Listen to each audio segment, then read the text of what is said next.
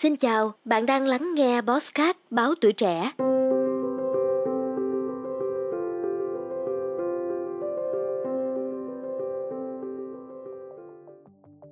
Có một sự thật là ở rất nhiều tỉnh thành, kể cả ở các thành phố tỉnh lỵ trung tâm,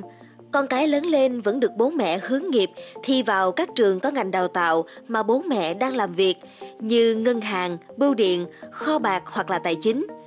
Chiến lược dài hơi của họ là con cái mình sẽ có một vị trí trong chính công sở đấy khi ra trường, thuận tiện thì sẽ là vị trí của bố mẹ trước khi về hưu. Việc thi đỗ công chức với rất nhiều cử nhân, kỹ sư mới ra trường hoặc thậm chí có 3 đến 5 năm kinh nghiệm vẫn được coi là một thành tích đáng được ghi nhận trong phần đầu cuộc đời, kể cả khi nó thường vẫn phải kèm một khoản tiền, có khi lên đến 4-5 năm tiền lương mà nhà nước trả cho họ. Công chức vẫn là một từ danh giá trong cách nhìn của số đông người Việt. Cho dù khi nói đến sự trì trệ, chồng chéo, thiếu hiệu quả trong công việc – người ta lại dùng từ chỉ cái địa điểm mà công chức làm việc, công sở. Với công chức, bỏ việc vẫn là một quyết định khó khăn, vì nếu tiếp tục một công việc khác tương tự, vẫn trong hệ thống thì họ sẽ thất thế.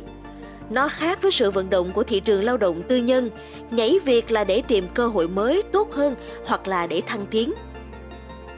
Không có một thị trường lao động minh bạch và có tính cạnh tranh tương đối,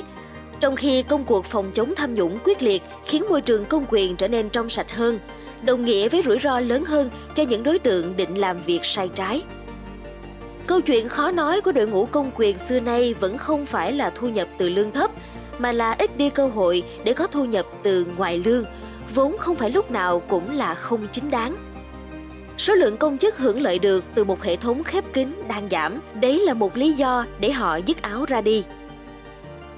Điểm khác biệt giữa nhân viên ngành y tế hay giáo dục và công chức hành chính hay công quyền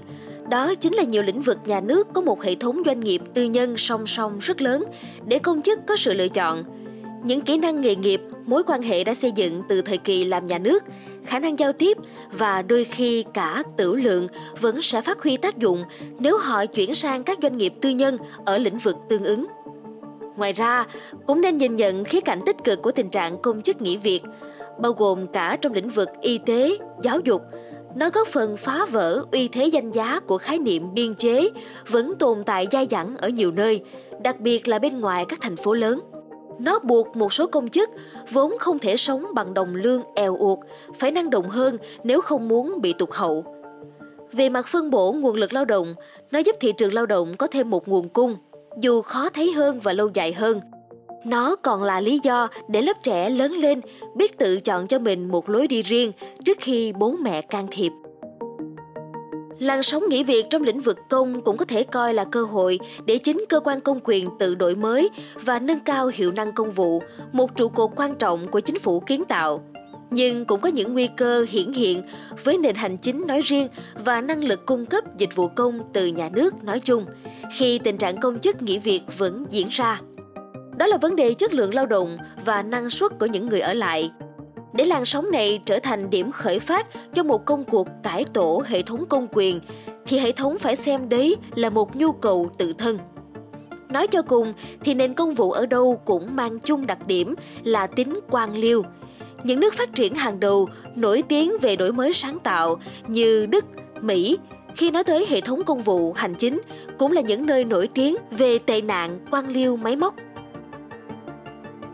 đổi mới hệ thống hành chính công vụ do đấy thường là công việc khó khăn và ít được ưu tiên nhất bởi khi động chạm vào nó, tức là động vào một cỗ máy chằng chịt những mối quan hệ và một rừng những luật định quy trình.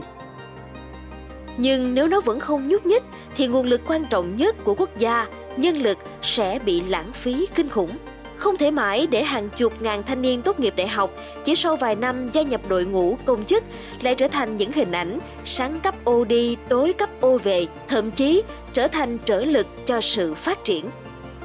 Không thiếu những trí thức trẻ có đầy đủ nhiệt huyết và lý tưởng để phụng sự quốc gia khi chọn con đường trở thành người công chức thạo việc và mong muốn nhận lại sự đãi ngộ tương xứng và minh bạch.